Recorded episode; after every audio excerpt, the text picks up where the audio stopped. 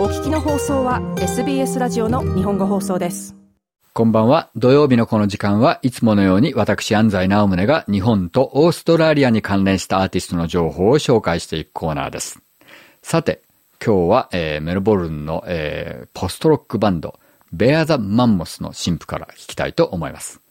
えー、ポストロックって言われて、え、何それっていう人も結構いるかもしれませんけれども、まあ、これはいわゆる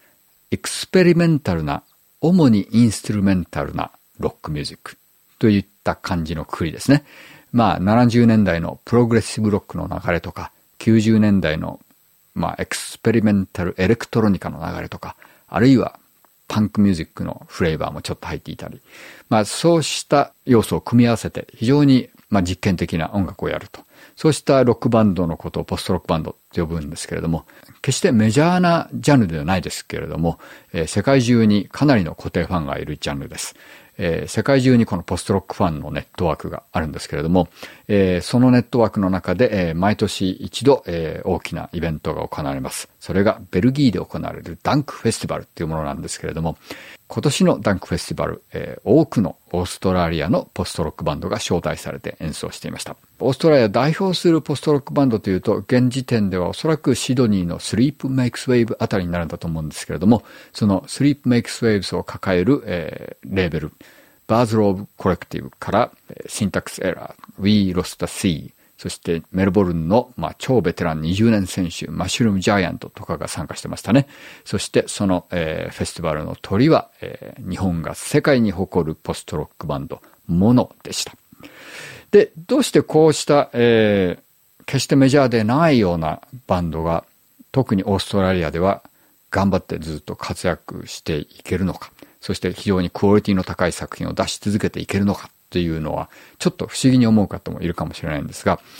えー、これにはちょっと、えー、オーストラリアの非常に多層的な、重層的なこう音楽シーンのエコシステムのようなものがあるんですね。例えばヒットチャートということで見るとですね、日本にはオリコンチャートっていうのがありますね。あるいはそれに対するものとしてアメリカのビルボードのヒットチャートとか、オーストラリアのアリアチャートとかがあります。こうしたメジャーなチャートっていうのは常にどこの国でもあるわけですけれども、オーストラリアの場合はそれだけではないんですよね。えー、これに対するものとしてエアーチャートというのがあります。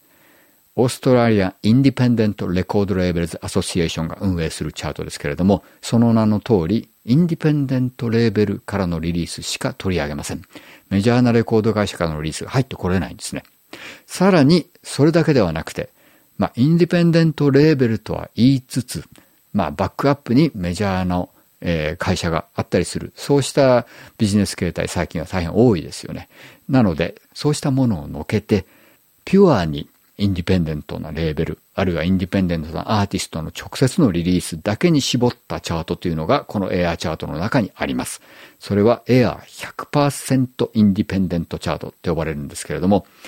えー、まあ、当然のことながら、このチャートに入ってくるアーティストというのはお金をかけて宣伝したおかげでチャートの上位に食い込んだっていうことはありえないんですよね。なので面白いのはこのチャートの上位に食い込んでるレコードを聞くと非常にクオリティが高いです。クオリティのみで上位に食い込んでるレコードで構成されるチャートと、